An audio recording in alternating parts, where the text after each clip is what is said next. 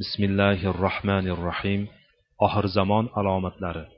Iso alayhissalomning tushishi. Men iso ibn maryamga boshqalardan haqliroqman. Chunki men bilan uning orasida payg'ambar yo'qdir.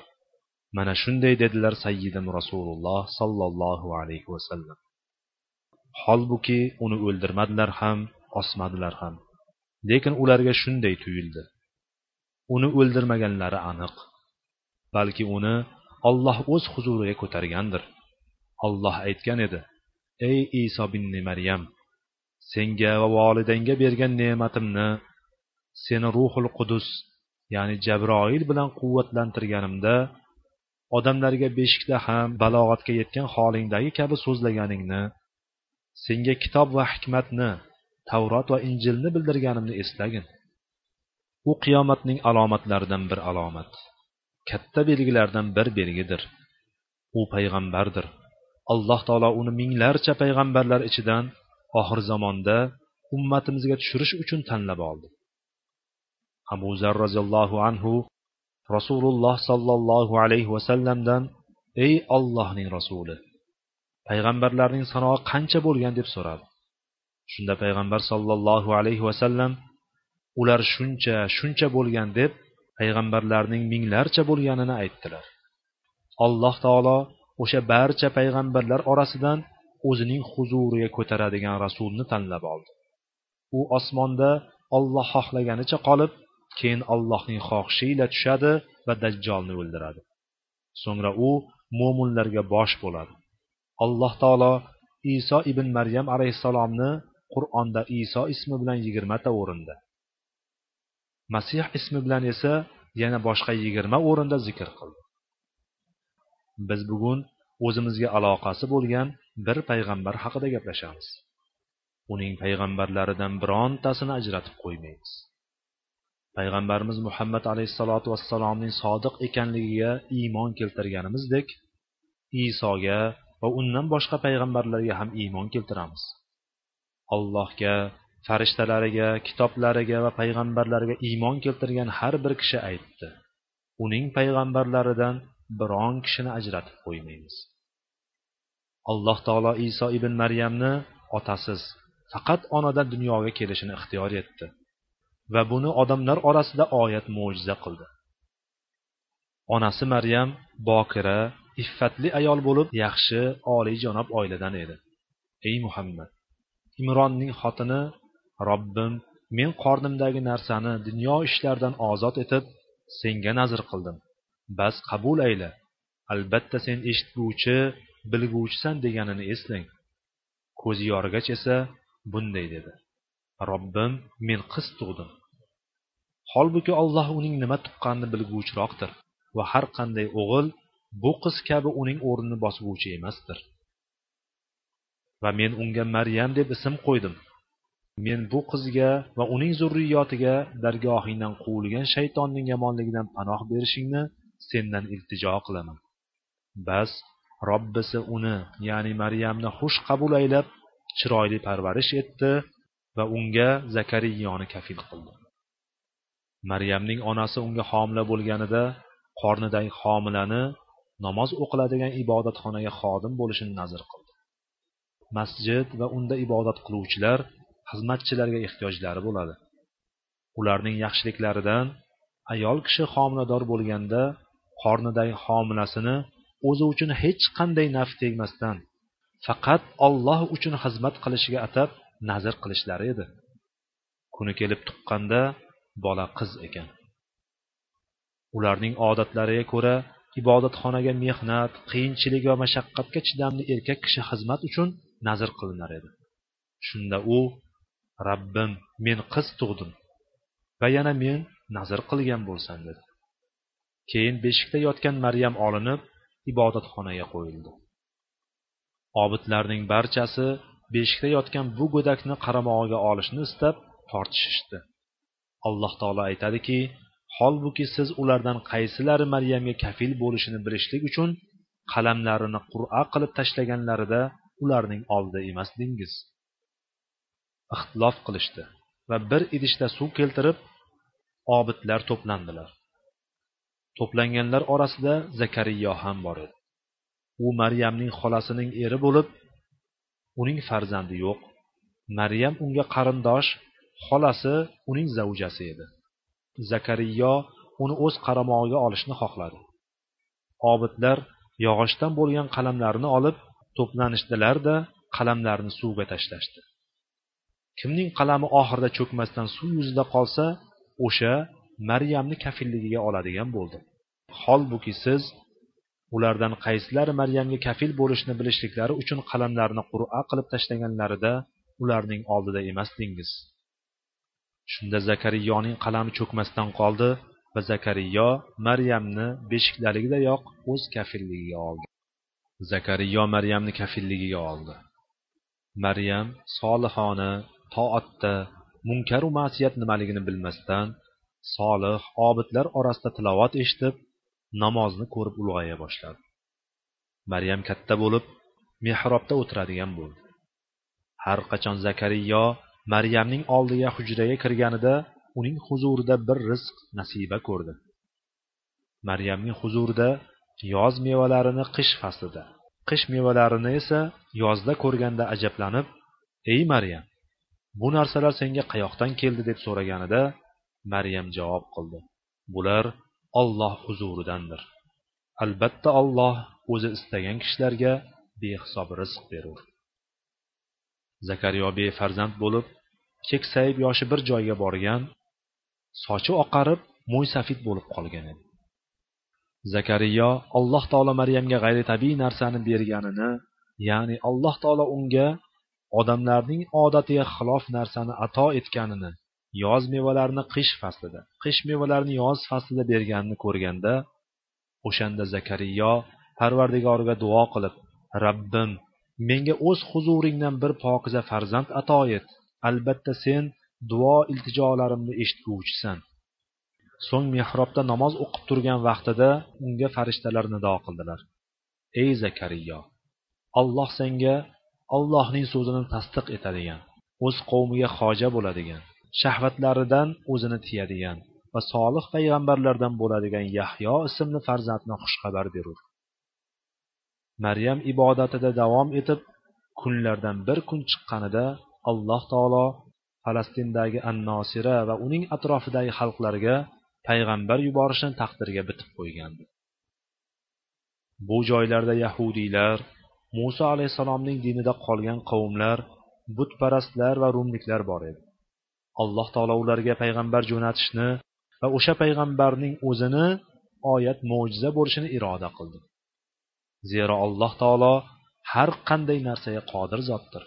Agar xohlasa odam alayhissalomni yaratganidek ota onasiz yaratadi agar istasa havvoni odamning qovurg'asidan yaratgani kabi faqat erkakdan yaratadi. Havvo ayol kishisiz erkakdan yaratilgan edi. Agar olloh xohlasa iso alayhissalomni yaratganidek faqat ayol kishidan yaratadi. U otasiz maryamdan tug'ilgan edi. Va rabbing xohlaganini yaratib xohlaganini ixtiyor qilur. Alloh taolo maryamning iso alayhissalomga homila bo'lishini qaror qildi. Alloh dedi ushbu kitobda maryamni zikr qiling. U o'z ahli oilasidan chetga kunchiqar tomonga borib ulardan berkinib olgan paytida biz unga o'z ruhimiz ya'ni jabroilni yubordik. Bas unga bus butun odam bo'lib ko'rindi. Maryam unga men rahmonga sig'inib sendan panoh berishini iltijo qilurman agar ollohdan qo'rquvchi bo'lsang menga ziyon yetkazmagin dedi. Jabroil aytdi qo'rqmagin men faqat senga bir pokiza o'g'il hadya qilish uchun kelgan robbingning elchisidirman xolos. Maryam dedi menga odamzod tegmagan bo'lsa buzuq ayol bo'lmasam menda qayoqdan farzand bo'lsin? Jabroil aytdi shunday robbing ayturki bu ish menga osondir. Biz u bolani odamlar uchun oyat mo'jiza va o'z tomonimizdan bo'lgan rahmat marhamat qilurmiz. Bu hukmi chiqib bo'lgan ishdir. Sen hech e'tiroz qilolmaysan holbuki bu hukmi chiqib bo'lgan ishdir. Maryam odatidagiday hojatiga chiqib ibodat o'rniga qaytayotganda odamlardan uzoqroqda bo'lganda banogoh qarshisidan bir kishi chiqdi. U odam farzandidan emas yo'q balki u bashar suratidagi bir farishta edi. Maryam unga qarab men rahmonga sig'inib sendan panoh berishini iltijo qilurman. Agar taqvodor bo'lsang menga ziyon yetkazmagin dedi.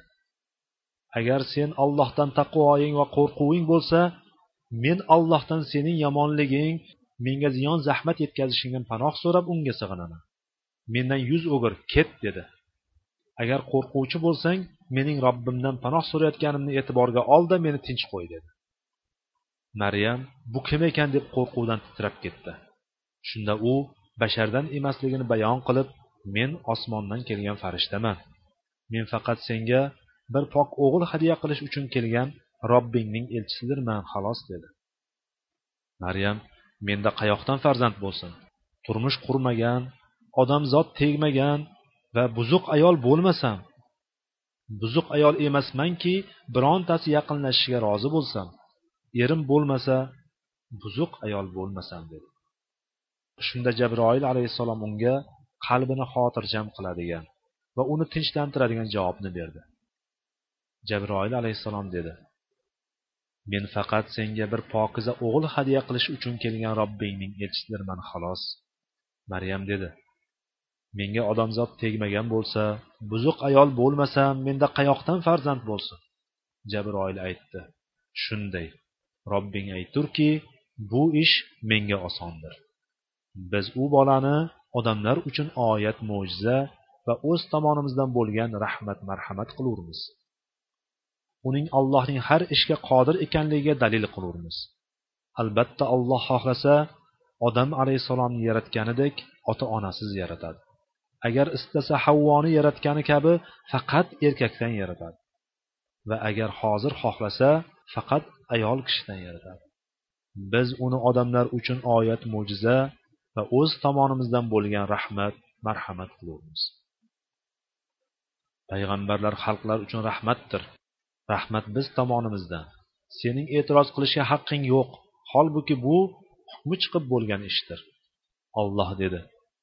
Yana o'z nomusini saqlagan ayolni ya'ni maryamni eslang. Bas biz o'z tarafimizdan bo'lgan ruhni unga pufladik. Oyatda bas biz o'z tarafimizdan bo'lgan ruhni unga pufladik dedi.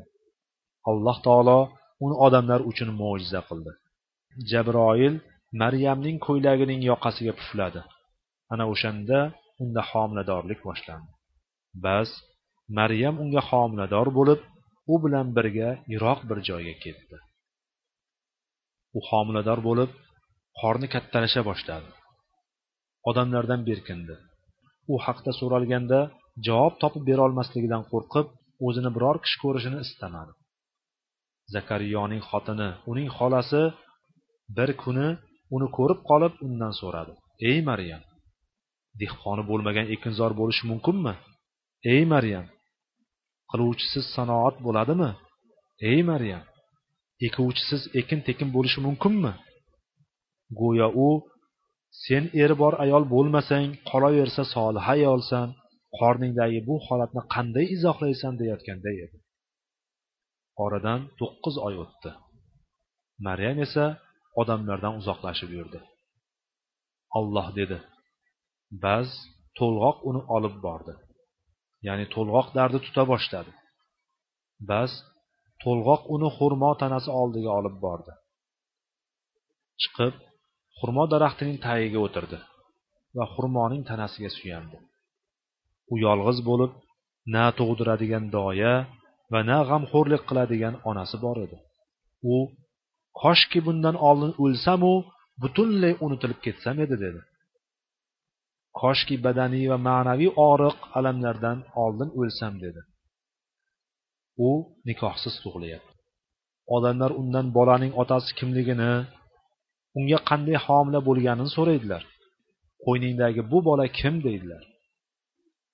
U koshki bundan oldin o'lsamu butunlay unutilib ketsam edi dedi.